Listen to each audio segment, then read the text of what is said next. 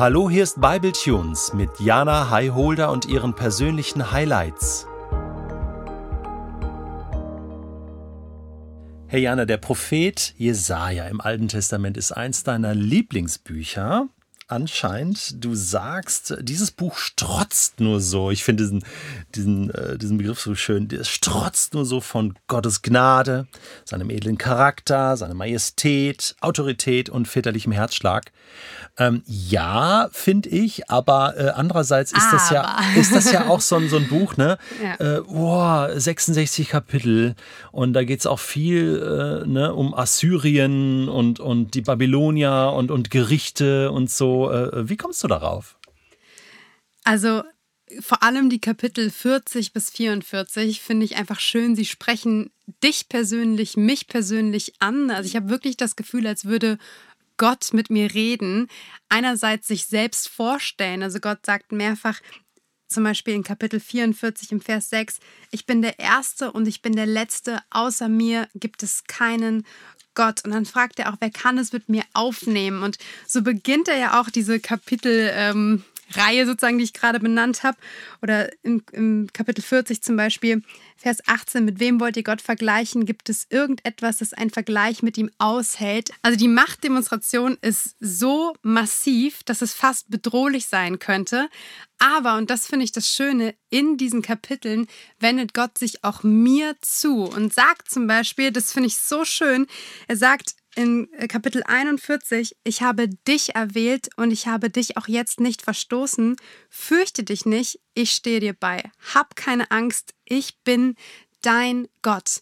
Und wenn ich mir das jetzt nochmal angucke, nochmal durchlese und von diesem Gott lese, der sich selbst als mächtig, als kraftvoll, als autoritär beschreibt und dann sagt, und ich bin dein Gott, ich stehe dir zur Seite, dir helfe ich. Du musst dich vor mir nicht fürchten. Ich glaube, wir sollten Ehrfurcht vor Gott haben, aber uns nicht fürchten. Und dann sagt so, ich mache dich stark. Ja. Deine Stärke kommt davon, dass ich stark bin. Ich helfe dir und ich schütze dich mit meiner siegreichen Hand. Dann ist es etwas, wo ich sage, so, boah, da beschreibt sich ein Gewinner und ich bin in seinem Team. Er hat mich berufen und er sagt es ja auch wieder in Kapitel 42, Vers 6.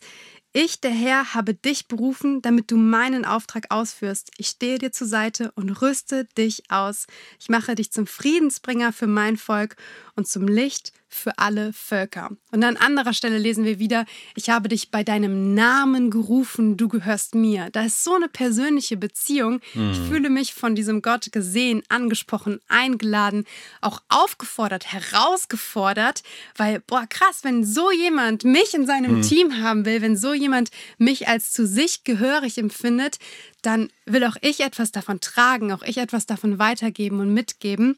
Und das finde ich wirklich ja eine Machtdemonstration und deswegen finde ich auch das Wort strotzen so passend an dieser Stelle. Und ganz besonders finde ich auch, dass ich in dem Buch Jesaja, in diesem alttestamentlichen mhm. Buch, schon Hinweise, schon Hints einerseits auf Jesus und damit eben schon ganz viel auf das Neue Testament finde. Also zum Jetzt Beispiel, mal langsam, Jana. Ihr, äh, ja. äh, darf ich da mal kurz einhaken? Ja. Mir geht das ein bisschen zu schnell.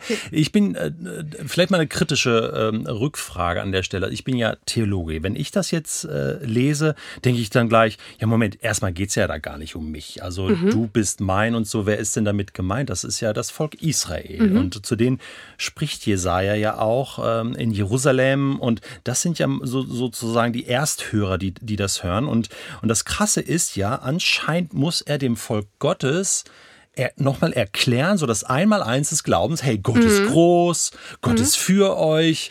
Äh, das heißt, äh, äh, also Menschen wie du und ich, die mit Gott unterwegs sind, haben das vergessen, dass mhm. Gott so vor Gnade strotzt und, ja. und, äh, und, und sind sogar völlig weggekommen von Gott. Und, und das ist ja erstmal, erstmal die Botschaft, bevor äh, ne, die Botschaft jetzt bei uns landet und wir sagen, hm, was mach, was, was mach ich mit mhm. dem? Ja, voll. Ich glaube, die Bibel liest sich nur ganzheitlich oder versteht sich nur ganzheitlich und es gibt nach dem ersten Bund einen zweiten Bund. Es gibt das Neue Testament und es gibt diese Öffnung dieses väterlichen Herzes für alle Menschen. Ne? Das mhm. lesen wir zum Beispiel in der Apostelgeschichte, wo es darum geht, so ist diese Botschaft auch für die Nichtjuden, weil auch da haben wir die gleiche Situation in Anführungszeichen. Das Volk Gottes, das auserwählte Volk Gottes verwehrt sich vor der Wahrheit oder möchte sich nicht mhm. eins damit machen, fühlt sich damit nicht angesprochen. Und genauso wie das im Alten Testament zu finden ist, ist das im Neuen Testament zu finden. Ist das im 20. 20. Was, was haben wir für eine 100? 21. 21. Ei, ei, ei, ist es im 21. Jahrhundert zu finden und sagen, okay, wir als Weltbevölkerung sind gedacht als Kinder Gottes. Aber Kindschaft setzt voraus, dass, dass Vater und Sohn, Vater und Tochter dazu Ja gesagt haben im Kontext Gott, weil ich glaube, wir sind alle seine Geschöpfe, mhm. aber wir sind nicht alle seine Kinder. Wir mhm. sind eingeladen, Kinder zu sein. Wir sind faktisch Geschöpfe, aber Gottes Ja, Gottes Vaterschaft ist uns angeboten und Kind werde ich, indem ich Ja sage. Mhm. Und deswegen hast du natürlich vollkommen recht. Ich bin nicht ich angesprochen, hier steht nicht du, Jana, sondern mhm. klar, es geht du, du mein Volk, mhm. du meine Tochter, du mhm. mein Sohn, ja. du, dem ich mich so gerne mhm. öffnen würde, du, dem ich gerne bekannt werde, du, dessen Herz ich gerne für mich gewinnen mhm. würde. Und ja, in, in dem Kontext Altes Testament ging es um das Volk, aber das Volk Gottes war im Alten Testament, im Neuen Testament und, und auch heute eines, was sich in der großen Masse verwehrt und sagt so, ich kenne dich nicht. Und genauso wie Gott damals sagen musste, hey, ich bin der Gott von Anfang und von Ende, der Erste und der Letzte. Genauso muss er es im Neuen Testament wiederholen und genauso muss er es heute wiederholen.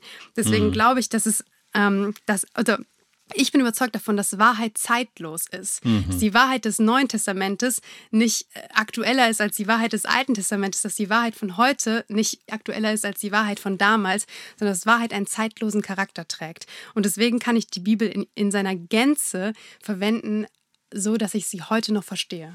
Und so wird Jesaja, der Prophet aus dem 8. Jahrhundert vor Christus, ein Prophet für dich in genau. deinem Alltag. Was ja. spricht dich denn da an?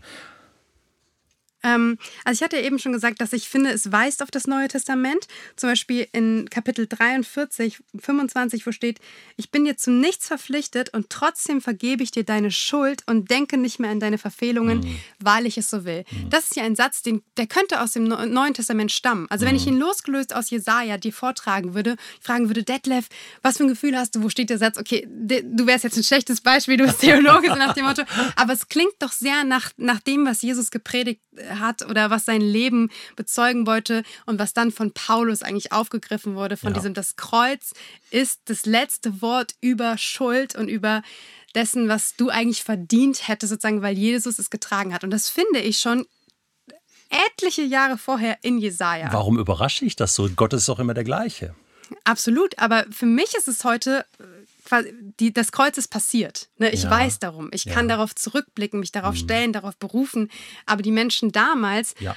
haben es noch nicht gesehen, noch nicht erlebt, noch mm, nicht gewusst. Okay. Und es gab auch noch keine Zeugenschaft davon. Mm. Jesaja war ein Prophet, er hat vorausgesagt. Und auch wir kennen ja heute Propheten, aber wir nehmen Propheten nicht mehr ernst. Mm. Propheten war das von damals, Propheten, cool, dass sie es aufgeschrieben haben. Aber wenn heute in unserer Zeit jemand sagt, ich glaube, ich habe ein prophetisches Wort von Gott, dann sind wir so, Okay, mhm, ja. wunderbar, sehr schön so nach dem Motto. Ne? Also Jesaja beschreibt nichts, was stattgefunden hat, sondern er sagt etwas voraus. Und das finde ich hat nochmal eine andere, ja, eine andere Brisanz, ein anderes Risiko, auch sowas aufzuschreiben. Genauso wie David ja in dem Psalm auch ja fast haargenau so die, die Kreuzigung ja. beschreibt von Jesus, ja. ist ja auch was hochprophetisches sozusagen. Mhm. Und du hast auch in einer anderen Folge gesagt, dass David nah am Herzen Gottes mhm. war, dass er Intimität mhm. kannte. Und ich habe genau. gesagt, ja, ich glaube, es war auch ein Vorbote auf das Neue Testament. Mhm. Und deswegen überrascht mich das und ich finde es sehr schön. Mhm.